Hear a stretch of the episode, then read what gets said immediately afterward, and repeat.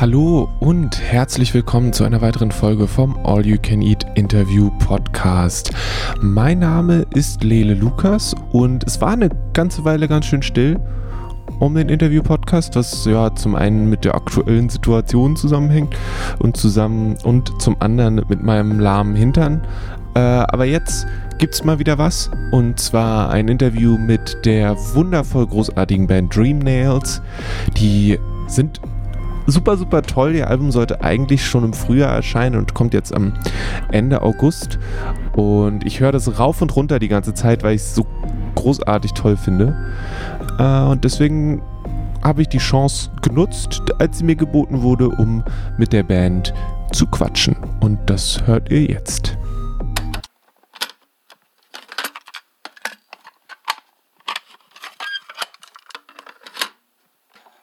Recorded now. And if you are ready, Yeah. Yeah, we're ready. okay, then uh, could you introduce yourselves? That would be mighty kind. Sure. So we are Dream Nails. We are a feminist, queer feminist punk band from London. Um, today you have 75% of us, like I just said. Uh, my name's Lucy and I play the drums. I'm Janie. Um, I'm lead vocals. I'm Mimi. I play bass. All right, who's missing? Anya, guitarist. Ah, okay. In uh, on the, I think it's the the Twitter bio. It also says that you are witches. Yes, how how it does that fit into everything? yes. What does that what does that mean nowadays? Does that is that just a uh, a thing that goes together with the with the other stuff, or does that mean that you actually uh, do some magics on the side? Listen, every Dream Nails live show is a magical experience, okay? We are certified witches. Yeah, we are. We're yeah, and we're we're very powerful. I mean, we we write our songs are hexes, and in some cases they have been known to actually work. So you can kind of interpret it and unpack it as much as you want. I yeah, I can I can see that. I've um I've had the pleasure of uh been like I've been listening to the album for a bit now, Mhm. and um, there's some songs that have definitely uh, stuck in my head and uh, been used at the appropriate moments. Oh, yeah. Be it um, like what? be Elaborate. it the be it the what is it? Uh, do you want to go to work? Yes! uh, stuff, the the corporate realness that uh, kind of got me into into a working mood, or uh, thinking to myself about the which one is it? Um, text me back Uh-huh. thing. Oh yeah. That that's is also real. very relevant. Yeah. Um, so how how do you perform these hexes then? Do you do you sit in the circle and uh, one has an idea and then you bring everything together, Actually, like, or just to answer the witch question a bit more seriously, I think if you look back at the history of witches and witchcraft, it's always been women who have stood outside of societal and patriarchal norms around like um, property ownership and sexuality um, and gender expression. So we very much like continue in the tradition of being women who kind of you know subvert society's norms around gender. And also there's a lot to do with just listening to your intuition um, and working together with in the company of other women i.e in the band and in rehearsal spaces um, you know to to trust yourself and create things with our own hands on our own terms. And there's just such a fear. I mean, even now we encounter it at shows um, from certain men. It's that there's just such a fear of female society and female sisterhood. And, you know, that's where the fear of witches c- comes from. Mm, You know, the fact that they were ostracized figures, but they weren't necessarily frightening. It mm. was just sort of like, male homosocial society was just intimidated by women hanging out together even even if they're just being fun and silly which is something that we do and we celebrate just as much as you know we incorporate our politics into our music so yeah it is it is pretty serious for us being Yeah. It seems like there's like they get a bit. It's like some people get a bit threatened at the shows as well when we call when we want it to be a space for women and non-binary people. We call them to the front and ask men to stand at the back, and even that like small little thing sometimes erupts in this huge like fight or like someone gets angry and stuff and it, it's like such a small little thing to ask but Yeah. some people are really threatened by it hmm I find that very fascinating because one does decide to go to a show or not go to a show. Right. And I'm like, well, I'm I'm going to see a band like you guys or you and then I I know what I'm getting into, hmm right?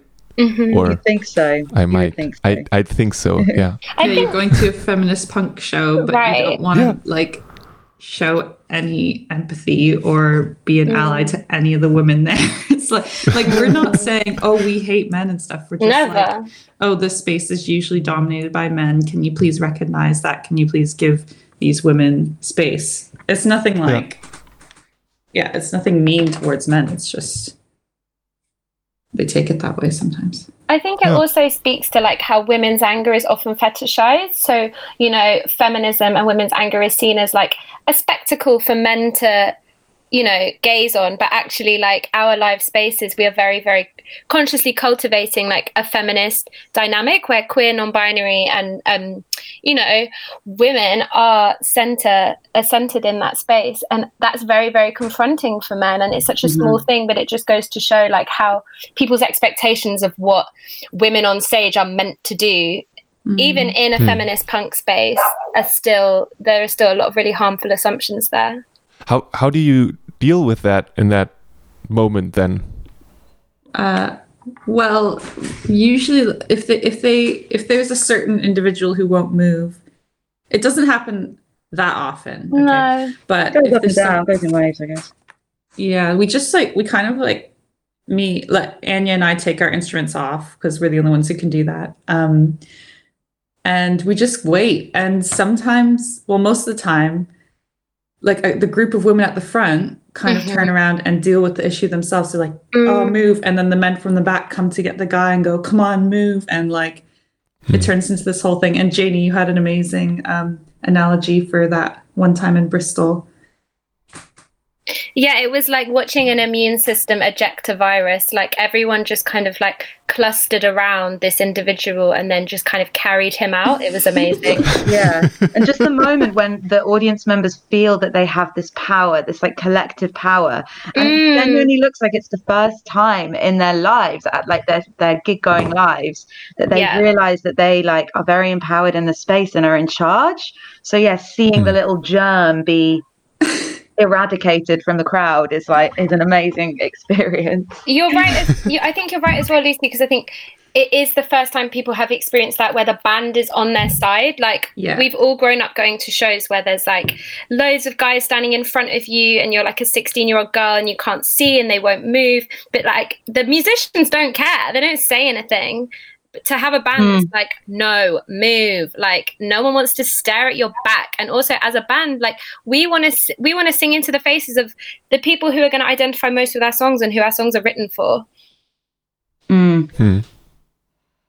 Huh. It's yeah. It's it's a nice uh say it this way a, a nice and very important development, I guess, to come together there. Um, to take. It's weird that that is a takes a while to for people to take charge. I mean, people have been doing that for a while, but it's, Mm. I f- I don't know if it's getting more or if that's just uh the more of it that I get to see, kind of. Mhm. Mhm. Um, Yeah, So- I've seen bands that say they say girls to the front, but Yeah. then it's not really enforced. They just go girls to the front, and then they or they continue say it playing right the at the end. Yeah,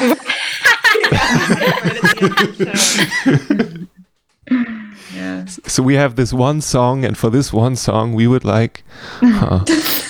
Yeah, Right, this is the only exactly. This one's for the ladies. Ladies in the house.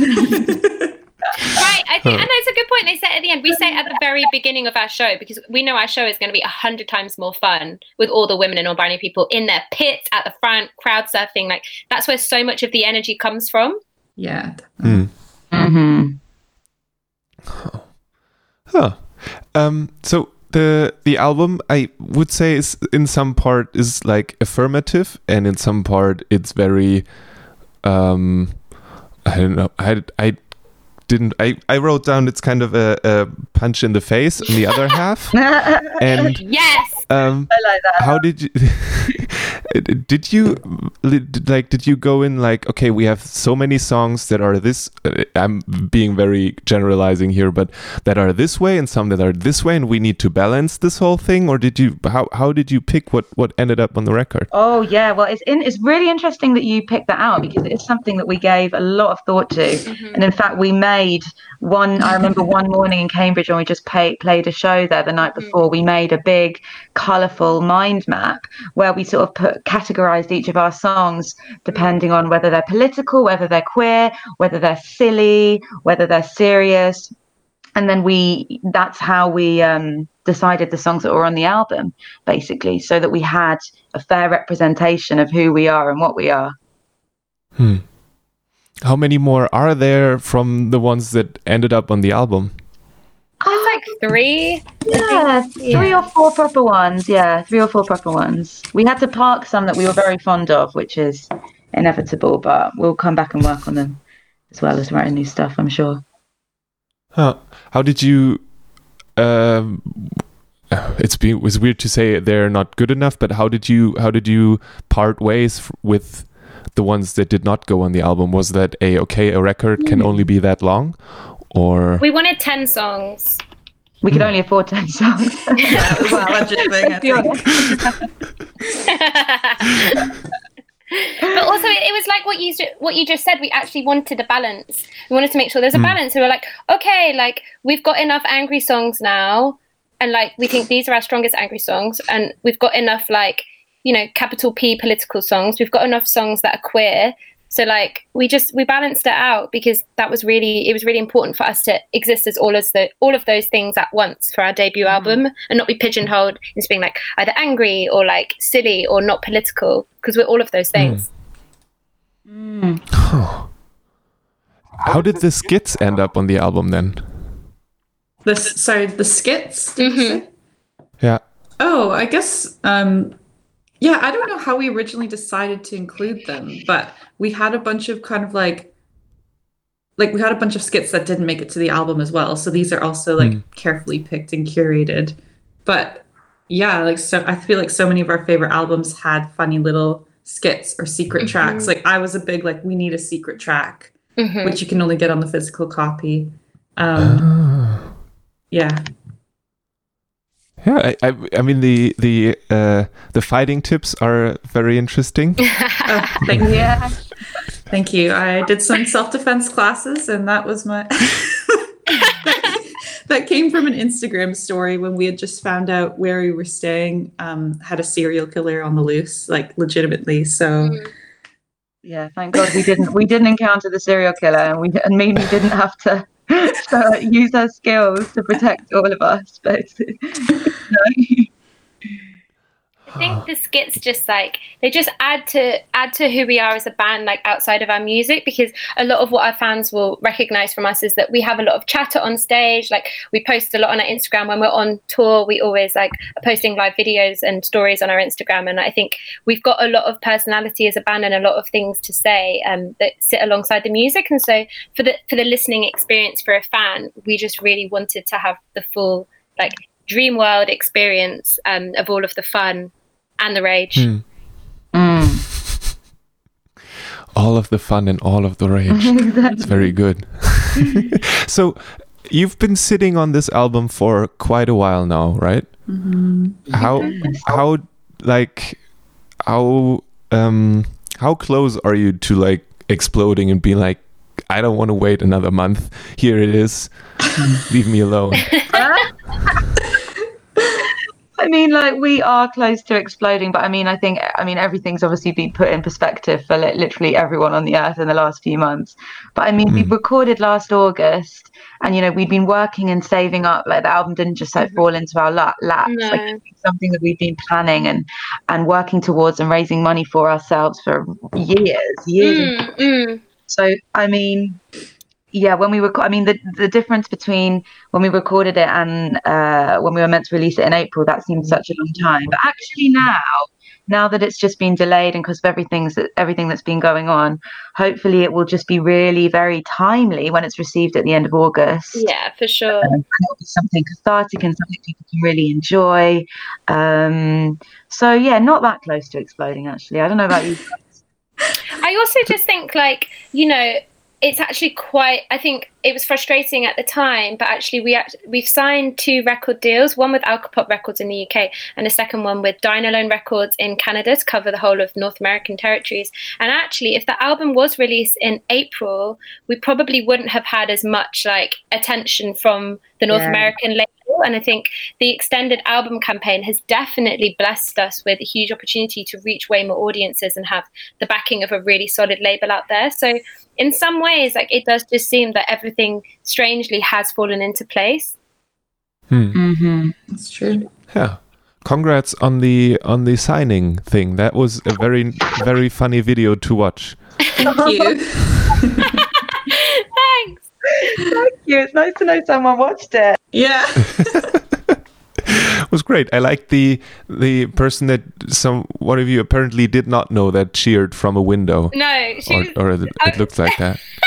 we were laughing our heads off we had no idea who that woman was that was me and anya and it was like who is she she was like yeah It's really good though. So, um, what are the is if there are plans? Are there plans, or are you just are you gonna and the album's gonna come out and then you'll see how it goes? Well, And at no, some I mean, point- the album's going to come out. I mean, there's not going to be any live shows, at least in the UK, um, for the rest of the year. So we we've uh, decided to postpone our whole headline album tour um, until next March. So we're just finalising the dates at the moment. Um, hopefully, we're going to get across to Europe as well. Um, so yeah, that's the plan, and then hopefully praying that all the festivals are back up next year and we can we Mm. can get back out there on the summer circuit as well. Yeah, we'll be doing, hopefully, we'll be putting together some live stream shows in the meantime. Yeah. What you have done some of those, right? Well, we just made a few videos on acapella, Hmm. which is just, yeah, I think we're all like really wanting to get together again to play because it's just not the same as it's, it's not the same as like a full live stream show. Hmm. How, how is that like? If you do a live stream show, that still is still not like it, it is a very different kind of audience feel, I guess. Yeah, I guess we're hoping to to make it more interactive. Like it's definitely going to be different for us like tr- playing a show trying to have the same amount of energy as we would if we had were in front of a crowd of people, but we're going to try and make it as interactive as possible. So like having questions and stuff people able to send in Hmm. questions and everything and talking to them through there. Make it a variety show. Yeah. Absolutely, that is a Dream Nails party. And also, it makes it international, right? It means that like we can literally play in like thirty cities at once. Yeah. It's true. I, I hope you then you don't get like a taste for it because you've suddenly become jet setters and be like, we've played every city in the world. Oh my god! You know what? We should do that. yeah. What say that we've played every city in the world? Yeah, Huh, Available all over the world. a- absolutely. It's really good. So you said uh, end of August is when the album is going to be out. Yes. Uh, it's very this the thing I have here says it has uh, 15 tracks and five of those I guess then are uh, not Are the music skits, yeah. bits but but talky bits. the talky bits, yeah. Um, did you um, ju- one last thing? How how did you arrange? Like you, you we already talked about the balance, but did that also go into the the um, order of the songs? I guess so, right? Yeah, yeah. We thought really carefully about the the order of the songs as well, and like Hmm. very consciously wanted to end. Obviously, we've got a secret track at the very end, but we chose to end with "Kiss My Fist," which is not only the most recent song that we wrote. We finished it like two weeks before we went into the studio, but also it's just like a perfect mix of just anger but queer power and empowerment and that's the feeling that we wanted our it's a journey of like fun and frustration and politics and anger and then we wanted to finish it with joy and empowerment because that's the experience we want our fans to have Hmm. Hmm. I yeah no I yeah I need to get the thingy then if there is a secret track Yes. that is Yes, a very exactly. good way and we we kind of skipped the question in the beginning about um, how how did those songs come together then do you do you all write some of it do you have one person who says I just wrote Kiss My Fist what do you think about it Um, well, I guess we're all writing the music together. Like all the songs that you hear have gone through many changes and stages Mm. and rewrites and stuff as well. Mm-hmm. Like it's a, it's been a mix for different songs. Some songs, uh, like "Text Me Back," literally just started with all of us playing at the same time, jamming stuff out in a rehearsal room. Um, other songs like Anya and I sat down and like wrote a very very like lyrics and a basic hook, and then took it, and then you know Mimi puts in this fierce bass line and Lucy's like drums just make the whole song. So it's just a different process for different tracks, really. Mm. Yeah, it's not uniform, definitely. Although I think the funniest and most interesting tracks are when we are like contributing lyrically Yeah. together and writing it together, which was the case with Jillian and Text Me Mhm. Back as well. Mhm, You just got four bonkers minds, you know. Totally. just throwing stuff in exactly. and that's witchcraft. That's what That we're is talking about. It's it's it's a kind of magic that's true nice all right uh, did I forget anything I don't. I don't think so. This has been really nice. Yeah, thank you so Yeah. much. same Your questions are so like thoughtful and interesting to answer, so we Yeah. appreciate that. Thank you so much. if I if I had a hat I would tip it Yeah. thank you I get that vibe. it's, it's a great pleasure. Um, all right, sweet. Then uh, have a fantastic rest of the day, you too. and uh, don't let get work let you down or something like that. And okay. Bye. bye. Thank you. Bye. Thanks, bye. Und das war das Interview mit den Dream Nails. Ihr Album erscheint Ende August am 28.08. Und eine wichtige Sache, die auch ziemlich cool ist, ähm, sie machen ein Konzert und zwar nennen sie das Ganze Gig in a Box und man kann sich dafür äh, Tickets besorgen und dann gibt es dazu, kriegt man so ein Bändchen und ein richtiges Ticket und so weiter und so fort. Goodies en masse und das Ganze ähm, findet ihr in den Shownotes zu diesem Podcast. Also wenn ihr nicht nur das großartige Album von den Dreamnails genießen wollt, sondern auch auf ein virtuelles Konzert gehen wollt, dann äh, ist das auf jeden Fall möglich und sehr zu empfehlen. Es gibt auch, und das finde ich schon ziemlich cool, einen Pre-Order von dem Album mit Rollschuhen drin. Ich glaube, die ist inzwischen ausverkauft, aber ein Blick ist auf jeden Fall wert. Ähm, ja, ich, für mich ist das Dreamnails Album definitiv ein heißer Contender für Album des Jahres, äh, weil es einfach sehr, sehr großartig ist. Und ich freue mich total darauf, die irgendwann dann doch auch mal live sehen zu dürfen. Und bis dahin, mein Name ist Lele Lukas, das hier ist der All You Can Eat Interview Podcast. Ihr findet mehr dazu auf dragonseedeverything.com. Und ich wünsche euch alles Gute, tragt eure Maske und lasst euch nicht ärgern. Bis bald. Mehr findet ihr auf dragonseateverything.com oder auf facebook.com slash dragonseateverything.